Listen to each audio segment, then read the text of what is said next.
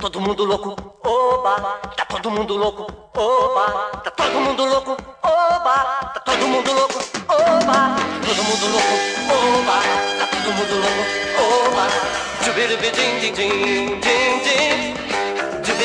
din din. Fala galera! Está no ar o meu, o seu, o nosso podcast, o maior de todas as galáxias. Eu, Felipe Fernandes, na apresentação e com os nossos dois brilhantes professores nos, nos comentários, José Leonardo e Bruno Leal. E hoje o nosso podcast tem a honra de receber Sidney Júnior, o nosso ouvinte e também diretor da Escola Intercultural Brasil-México, o nosso 413 em São Gonçalo. E aí já começamos com a nossa primeira pergunta. Quem é Sidney Júnior. Fala, galera. Já sou eu falando quem é o Sidney Júnior? Exatamente. Então vamos embora. Sidney Júnior, professor de educação física, sonhador, um otimista, um cara que procura, através do trabalho, ajudar a maior quantidade possível de pessoas de amigos e, e tenta ser uma, uma referência para minha família, tento ser um, um exemplo para o meu filho, quero que meu filho me veja sempre como algo que vai dar muito orgulho para ele. É, acho que esse é meu, meu objetivo de vida, que meu filho tenha orgulho de mim. Esse é o Sidney Júnior, um cara família e um cara que ama o que faz. Maravilha, Júnior. A gente já tem orgulho de você pelo seu trabalho que tem sido realizado. Mas vamos parar de puxar saquismo e vamos começar. Zé Leonardo, manda a sua primeira pergunta. Bom, Júnior, em primeiro lugar, assim, boa noite aí para você. É um prazer te receber aqui, né? A gente se conhece já há tanto tempo, tem uma amizade aí de tantos anos também, né? E por causa disso a gente conhece alguns detalhes assim da sua vida que de repente as pessoas, outras pessoas não conhecem, né? Então vamos lá. Júnior, olha só, é, me diz, aquele garoto que jogou bola nas categorias de base do América, olha só onde eu vou desenterrar, hein? Né? É, e que tocou na banda Encanto, que eu espero que você explique o que foi, né? É, sonhava algum dia em trabalhar com educação? Assim, e como é que esse negócio da educação entra na sua vida, né? Acho que é isso que é, que é o central da, da pergunta. Muito boa noite, Zé Leonardo Teixeira e meus amigos. É, aquele, aquele menino que jogava bola no América gostava muito de jogar bola, mas como todo quase craque, não jogava nada. Então eu só estava atuando na, na categoria de base do América porque eu pagava uma mensalidade. Eu era um, um belo lateral direito que jogava muito pouco. E que, é, como a maioria né, da, da sociedade, da população brasileira, é, é acometido em algum momento por uma questão financeira. Na época, o América, de repente, se tornou escolinha do Flamengo, a mensalidade triplicou e eu não cheguei a nem um dia ser um jogador do Flamengo. Mas eu fui um jogador do América, tinha blusa do América, short do América, meião do América, tinha tudo do América. Banda Encanto. Eu era o cantor do grupo de pagode Encanto. Um grupo de pagode que era do, dos amigos do conjunto residencial Araribóia. A gente fazia algumas apresentações, se é que eu posso chamar de apresentações, na Praça do Largo do Barradas. Isso talvez em 1990, por aí assim. E eu só tenho um, uma lembrança interessante. Teve um dia que a gente ia fazer uma apresentação bacana, estava marcado para ter muita gente, e na véspera nós ensaiamos tanto, tanto, que no dia da apresentação eu estava sem voz. Então foi algo do tipo, algo bem profissional do tipo que marcou bastante. E a. Júnior, só, desculpe interromper. Lidiane sabe dessas histórias todas, só para. Desses detalhes, não. A partir de agora vai saber, né? Então, Isso. mais um ouvinte. É verdade. E a educação. Bom, eu me formei em educação física, tinha vontade de fazer concurso na área jurídica e para fazer concurso na área jurídica eu achei, não sei porquê, mas eu achei que o inglês seria importante. Comecei a fazer curso de inglês, aí fui razoavelmente bem no curso de inglês, comecei a dar aula no curso de inglês, fiz os concursos da área jurídica, mas também fiz concurso para educação física em 2004 da rede estadual. Em 2005, em 27 de dezembro de 2005, por acaso, dia do meu aniversário, eu recebi o telegrama que mudou a minha vida. Era a convocação para os exames médicos e era o caminho da primeira matrícula na rede estadual. E fui para o Emílio Mendonça Gama, onde eu encontrei vários dos amigos que estamos caminhando aí há 15 anos nessa parceria, nessa grande amizade. A gente é, se conhece pelo olhar, né? Zé Léo, o Bruno, o Felipe um pouco mais recente, mas a gente se conhece pelo olhar, a gente está junto há só 15 anos.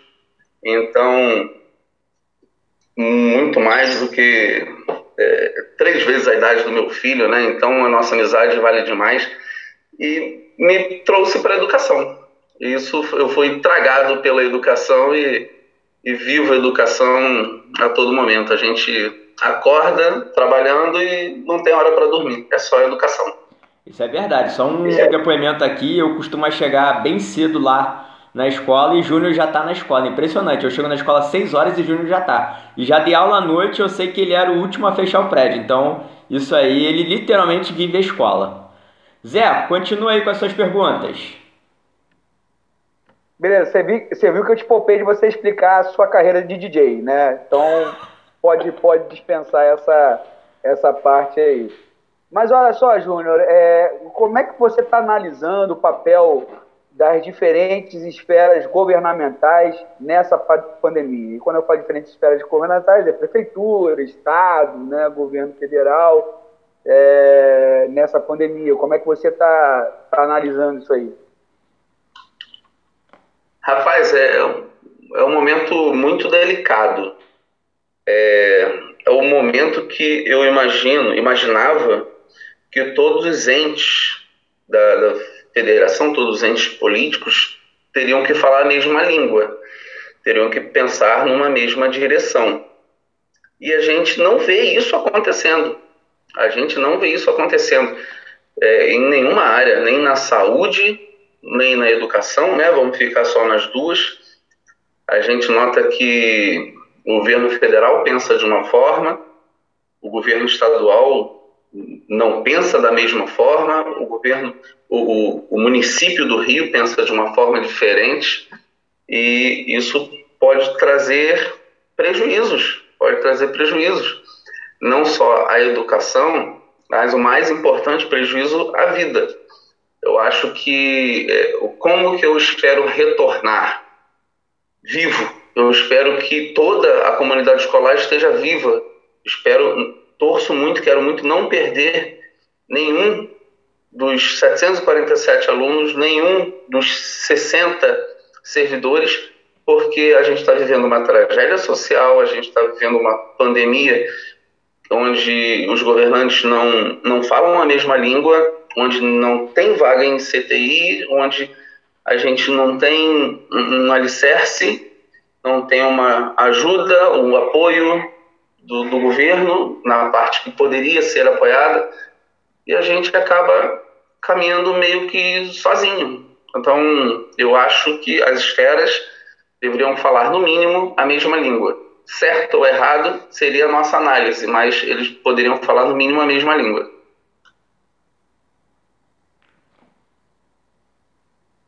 Maravilha. Zé, faz a sua pergunta saideira. Beleza, olha só, é, Júnior, é, o, o, assim, é, a gente vê que alguns municípios já estão preparando a volta do ensino é, presencial, São Paulo já, já sinalizou com a volta desse ensino presencial em, em setembro, aqui no Rio de Janeiro, no estado, pelo menos ainda não se falou nisso, né? Mas é, é, a gente já ouviu agosto, setembro, enfim. É, nada de, de muito concreto. E, mas eu queria a sua opinião. O que, que você pensa sobre a volta do ensino é, presencial esse ano? Muito bem, Zé Leonardo. Quer me colocar numa situação difícil. Como eu, eu penso nesse retorno? Rapaz, não tem como colocar todo mundo na mesma sala de aula. Nós temos 35 alunos por sala de aula e eu não vejo num futuro próximo, para agosto ou setembro, pelo menos como está aí a, a curva né, de, de infecção ainda do, dos doentes por a Covid, é, eu não vejo uma possibilidade de a gente colocar 35 alunos numa turma, a, a capacidade máxima. Não vejo também logística para colocar metade dos alunos de cada sala para as aulas serem presenciais. Então, todas as turmas funcionando, cada uma com sua metade de, da carga, metade dos alunos. Por uma questão logística. Vamos imaginar, o terceiro ano, na segunda-feira, está tendo aula, em sala de aula, a metade da turma. A outra metade está em casa, teoricamente fazendo atividade na plataforma. Só que os professores de segunda-feira estão em sala, em sala de aula, dando aula. Será que esses professores também teriam que colocar matéria na plataforma? Eles trabalhariam duas vezes? Será que seria o correto? Como seria feito isso? O professor de terça-feira iria colocar matéria na plataforma de segunda? Seria feito esse cruzamento? É, a questão logística ainda está um pouco estranha, pelo menos na minha cabeça por enquanto. É, voltariam só as séries de terminalidade? Somente terceiro ano, nono ano? e a M4, a gente trabalha com EJA, com o ensino supletivo, seriam apenas essas turmas de terminalidade, mas da mesma forma teria que ser metade da, da sala, né? não poderia ter a, a lotação da sala. Então, acho que a gente tem que aguardar um, um, um pouco ainda. Acredito que seria precipitado retornar dentro de um mês, mas a, vamos torcer muito que o, o Covid, essa curva de infecção, reduza rapidamente para que isso possa ser possível. Mas, pessoalmente, eu acho que é muito precipitado falar agora em um retorno em um mês, por exemplo, daqui em agosto retornar. Acho precipitado da forma que está hoje o nível de infecção, é, ainda a lotação de dos hospitais e tudo mais. Nosso estado não conseguiu é, alinhar muito bem a questão do, dos hospitais de campanha, todos nós acompanhamos, e a gente está trabalhando aí sempre no, no nível do 80%, 90% de lotação, e a preocupação é grande, né? Nós trabalhamos com um misto, nós professores temos em média mais de 45 anos, Muitos de nós moram com sogra ou com a mãe, sempre idosos. Muitos de nós moram com crianças de um, dois anos, cinco anos, quatro anos. Muitos de nós somos hipertensos, diabéticos. Então, muitos professores estão no grupo de risco. A, pelo menos a metade das crianças tem um contato muito próximo, moram no quintal ou moram com os avós. E aí? É grupo de risco é, será que seria razoável, seria saudável esse retorno num breve período, de um mês, vamos colocar assim? Eu não vejo, hoje eu não veria como uma forma razoável e inteligente esse retorno breve. Perfeito, Júnior. Bruno, passando a palavra para você. Então, boa noite aí, Júnior. Bom aí fazer o programa aí com você. Estou muito feliz, né, ter essa oportunidade. Como você disse, que a gente se conhece já há muito tempo.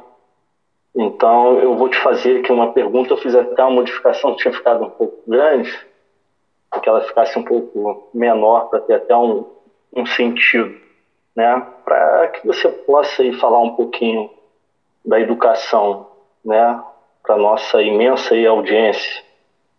É, segundo a Anatel, Júnior, apenas 55% é, da população do Rio de Janeiro tem acesso à internet banda larga.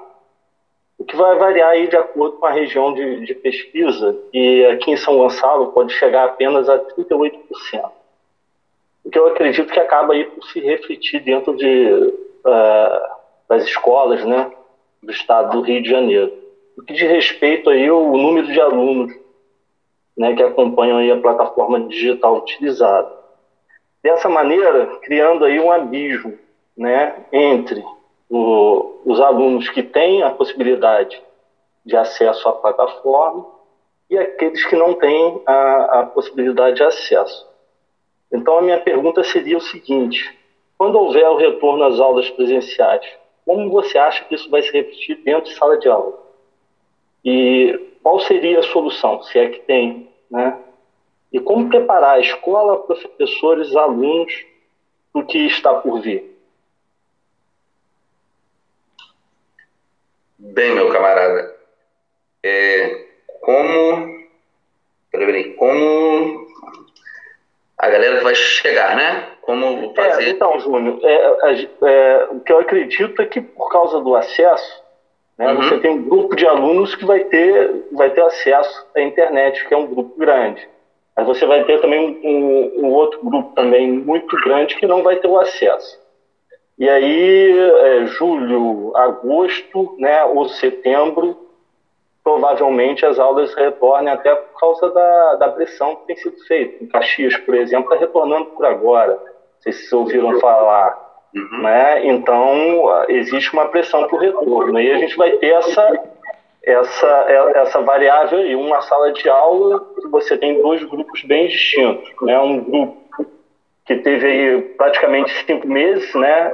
seja aula na plataforma, mas teve algum, algum contato com o professor, e um outro grupo que não teve que não teve esse, essa possibilidade de contato, né? Como que você vê, vê, vê esse momento, né? É, como que, você espera que, seria uma sala de aula dessa forma e qual seria a melhor maneira da gente preparar tanto os professores quanto a escola para receber esses alunos dessa, dessa forma, assim? O que, você pensa? Eu sei que você, você não é o secretário de educação, você não pode resolver todos os problemas, mas é, o que você pensa em relação a isso?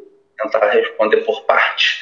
É, a ruptura que houve da aula presencial para a aula remota, sem planejamento, já causaria um problema grave de adequação.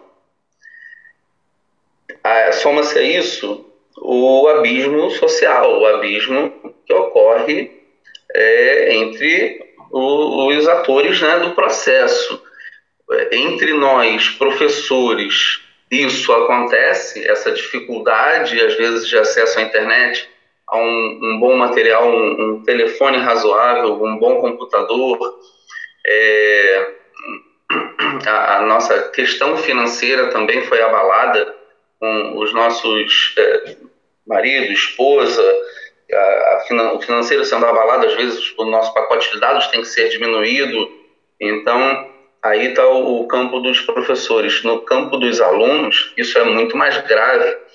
A gente teve informações de alunos que é, cuja família estava vendendo alguma coisa em casa para comprar um celular para ter acesso à plataforma, para tentar estar um pouco mais junto dos amigos, dos alunos e dos professores da matéria.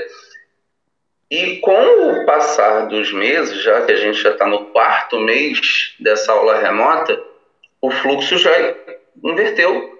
Já teve que vender o celular, vender outras coisas para poder comprar, que é primordial, que é comida. Então, esse abismo social aumentou. Como que isso vai se dar no momento de retorno? Essa questão da logística muito delicada que a gente vai ter que tratar é, entre muitos. Porque como que retorna? Será que retorna primeiro, quando tiver que retornar as turmas é, fora das terminalidades? Será que retorna primeiro quem não teve acesso à plataforma? para dar um gás nessa galera durante um mês e a outra, a galera que estava na plataforma, continua na plataforma por mais um mês, seria uma alternativa. Volta todo mundo, é, vamos imaginar que o problema da, da do Covid foi é, momentaneamente superado. Não tem mais aquela infecção nessa velocidade que a gente está acompanhando. Pode voltar todo mundo ao mesmo tempo. Por quanto tempo faremos uma revisão de quanto de todo o conteúdo para tentar equalizar esse grupo de alunos? Um mês, dois meses, até o final desse ano? Será que até o final desse ano faríamos uma revisão do que seria o primeiro semestre inteiro? Porque isso certamente aconteceu, está acontecendo, está aprofundando cada vez mais. Há alunos na plataforma, há alunos que nunca entraram na plataforma, só aí a gente já vê um abismo, que tem alunos estudando, enriquecendo seu cabedal de conhecimento, enquanto outros alunos estão parados. Enquanto outros alunos pararam lá no dia 13 de março, o último diazinho de aula. De 13 de março para cá não tem mais uma linha no caderno, ele não sabe do que se trata. Esse aluno não pode ser deixado de lado, esse aluno não pode ser desprezado, esse aluno é parte importante da nossa preocupação, ao mesmo tempo que as nossas decisões vão depender das decisões dos nossos superiores.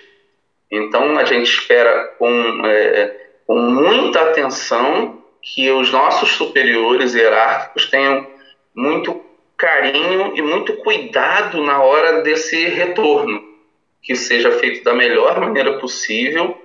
Eu visualizo que seja feito, pelo menos no primeiro mês, desta forma.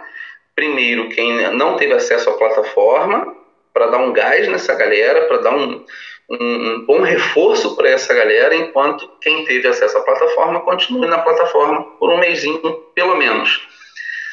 E a nossa preparação para o retorno vai ser complicado, vai ser delicado por conta ainda de efeitos psicológicos, por medo do retorno, por grupo de risco. Então, tudo isso vai ter que ser avaliado. Eu dou um exemplo das nossas amigas terceirizadas da, da, da refeição.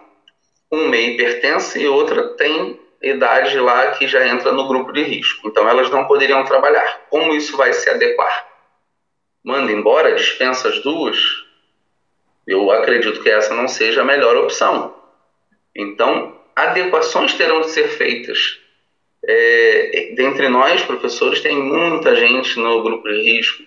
É, essa recepção, esse momento de retorno vai ser bem delicado, bem delicado. A gente tem que tratar isso com muito cuidado, com muito carinho e sem radicalismos, sem radicalismos de de não, se não tiver indo ao trabalho, é falta, e comunicação de falta, e exoneração, eu acho que não é um momento da gente pensar em radicalismos, é um momento em pensar muito além, é o momento de pensar na pessoa. A pessoa está com medo de retornar ao trabalho.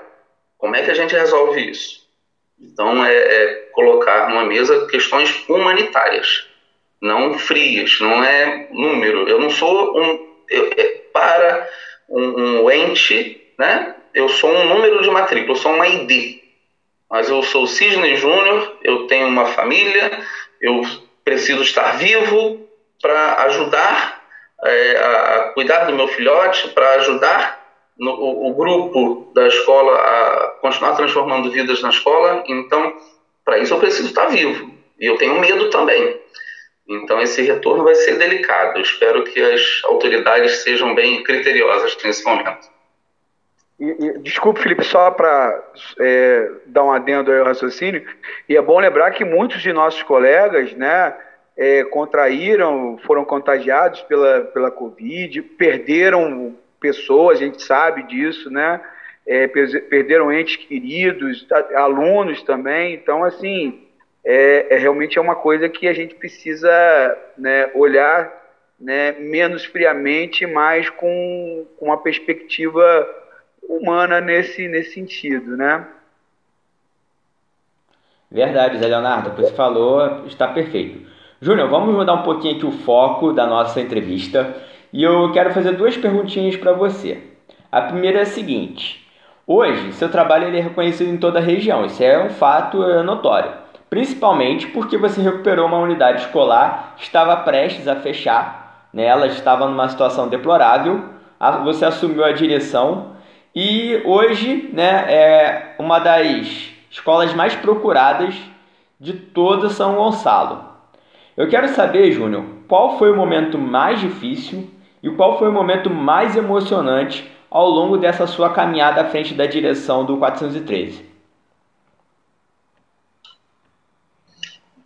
Felipe Fernandes, vamos junto. O momento, bom, eu sempre digo que eu faço parte de uma equipe de profissionais que está ajudando a elevar o CEP 413 a, a um nível de escola pública que o aluno que faz matrícula não espera. Então a gente faz de tudo para surpreender. O importante é surpreender esse aluno. Quantas vezes a gente recebe elogios de pais que vêm de outras escolas, né? Que dizem: Nossa, como aqui é organizado, que escola diferente. Então, não é, não sou eu que faço isso, é uma equipe inteira. São todos os professores, é desde o, o rapaz que atualmente fica na portaria até a, a nossa secretária. Então, todos atuam de uma maneira bastante uniforme. Eu acho que o que está fazendo a diferença na escola foi a vitória de uma ideia. E uma ideia que não foi minha, a ideia que veio de muitos de nós, professores. É, eu acredito que desde 2015 a gente vem alimentando essa ideia de que é dar vida à escola, de é, é melhorar a escola, melhorando o nosso trabalho, melhorando a vida, melhorando o ensino oferecido para os alunos. Essa ideia está ganhando vida, essa ideia está vencendo. E é nesse ponto que a gente está ganhando essa, essa imagem perante a nossa comunidade escolar. Então, é uma escola que, que vem vencendo a ideia de dar certo, de oferecer o melhor para o aluno e para as famílias. O momento mais difícil, eu acho que foi em, é, do tempo que eu sou professor na escola, pode ser? do tempo que eu estou atuando na escola, eu, é, nós entramos em 2012 no CEP 413, Adão Pereira Nunes, e eram dias muito difíceis, aqueles dias lá de 2012, 2013, 2014, quando a gente via alunos mergulhados em problemas sociais e, e, tudo mais, isso a gente tem que ficar sempre tocado e muito atento, mas havia muito enfrentamento é, não havia o reconhecimento do professor como um parceiro dele, como um cara que estava ali para ajudá-lo. O professor era apenas um inimigo. E eles faziam, como isso era colocado de uma forma muito clara, é, havia muito enfrentamento enfrentamento entre alunos e professores, entre alunos e alunos havia muitas brigas na escola e isso vinha afundando é, é, o nosso psicológico. Esse enfrentamento era inclusive, inclusive no nível psicológico. Nossos amigos professores passaram a, a ter que visitar psiquiatras, né, a tomar uns remédios que ninguém gosta de fazer uso, por causa do trabalho. Tivemos uma amiga com crise do pânico, uma, não mais, muito, algumas amigas com crise do pânico, amigas que não conseguiam mais sair de casa. Então, é, aquele momento foi muito difícil. É, é eram dias que muitos de nós é, pensou várias vezes em mudar é, o trabalho, o que fazer. Se não professor Pensamos isso juntos, inclusive, né? Perfeito, exato. E é um momento muito dramático da nossa vida, quando a gente ama o que faz, mas a gente é, fica balançado em desistir dessa profissão por achar que dali não vai ter, não vai ter fruto, não vai render. É, então, felizmente, a gente conseguiu fazer uma ideia diferente vencer e a gente está é, dando frutos ali muito bacanas. Momento é, alto, né, um momento bacana que, a gente, que eu posso lembrar, acho que foram dois. O primeiro é, em agosto de 2017, no momento da, da eleição, porque era um momento de, de aceitação, acho que é um momento de provação muito grande de trabalho, né? Se o seu trabalho está sendo aceito ou não, se o trabalho está sendo bem visto ou não. E foi bacana a forma que se deu a, a eleição. E o segundo momento muito bacana que eu vejo foi quando nós merecemos o convite para fazer é, parte, né, para ser a primeira escola intercultural daqui de São Gonçalo, do lado de cada da Poça. As outras são todas no Rio de Janeiro e a nossa tem a de Niterói também, né, duas em Niterói, Brasil-China e Brasil Brasil-França, mas a nossa aqui do lado de São Gonçalo é a primeira.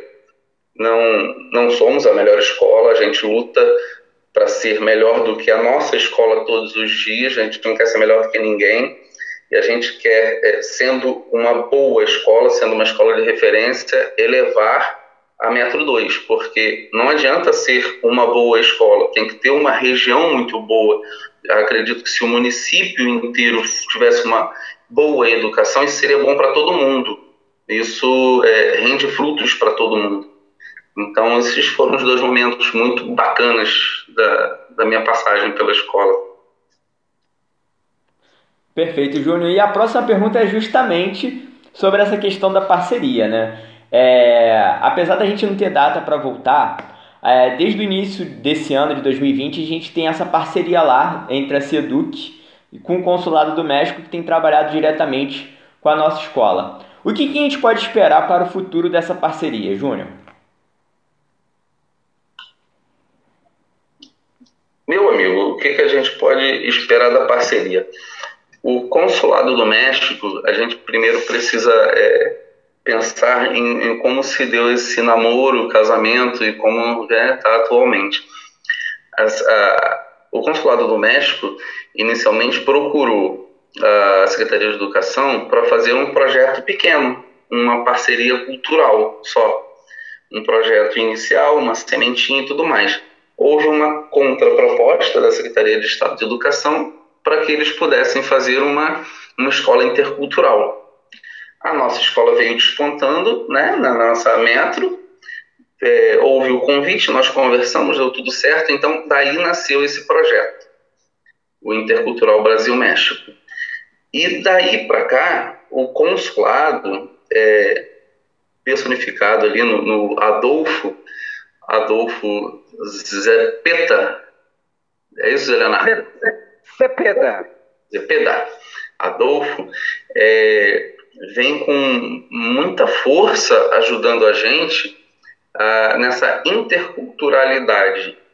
Acho que a maior, é, o maior, nosso maior benefício é aprender sobre uma outra cultura, as riquezas dessa outra cultura. É um projeto muito sério é um projeto cujo, cuja formação dos professores foram, é, foi feita pela é, Academia de Belas Artes, não foi isso, Zé Leonardo?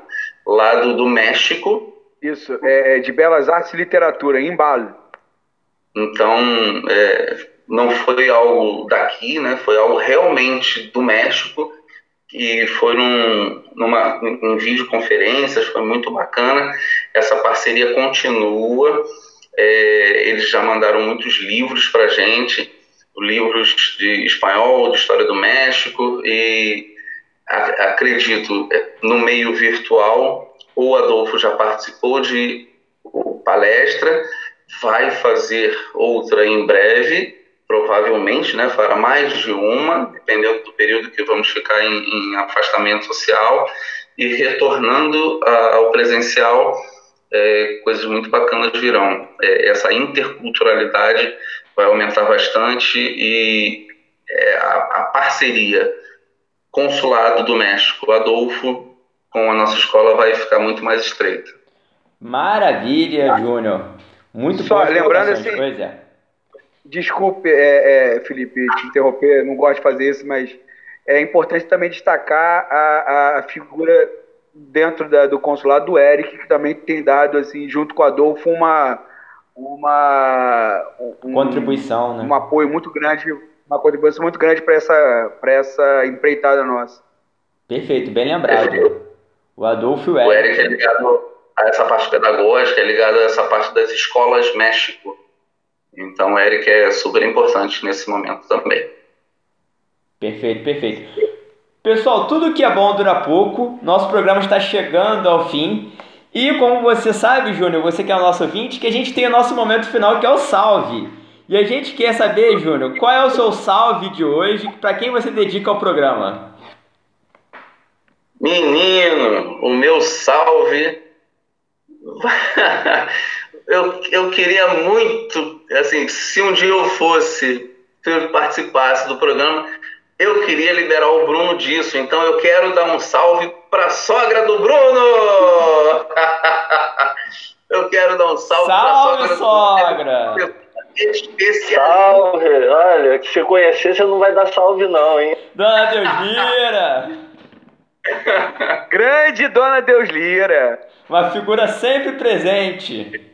Gente boa, gente boa. Um Ô, salve para toda a nossa comunidade, nossos alunos, nossos professores que estão é, se desdobrando, estão mostrando é, versões incríveis, atualizadas, revisadas e ampliadas, estão se reinventando. Nós estamos reinventando a cada dia o, o professor que tem na gente, porque da mesma forma que o aluno não se preparou para isso, nós também não. Então, um salve para todos nós.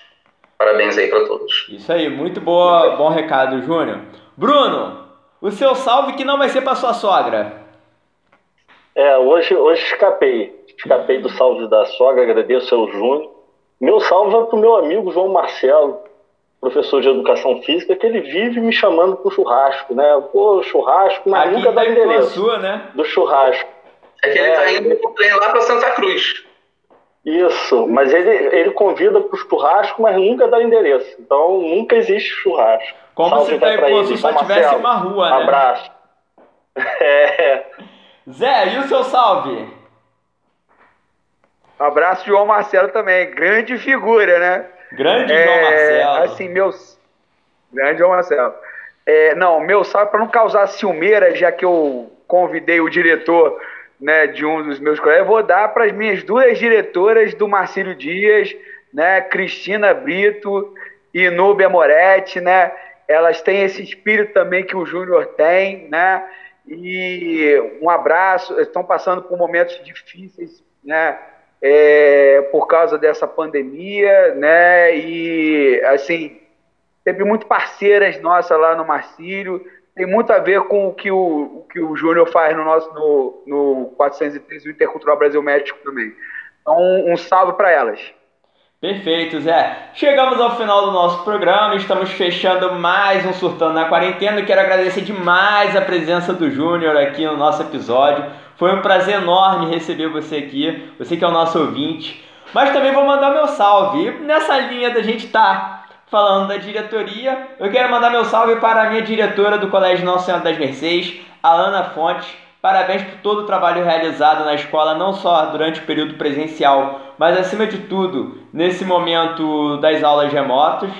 Um grande abraço, Lana, e um abraço para todo mundo que está ouvindo o nosso programa. E como vocês sabem, se puder, fique em casa. Todo mundo louco, oba, tá todo mundo louco, oba, tá todo mundo louco, oba, tá todo mundo louco, oba, todo mundo louco, oba, tá todo mundo louco, oba, tchubiribi din din din din din din din.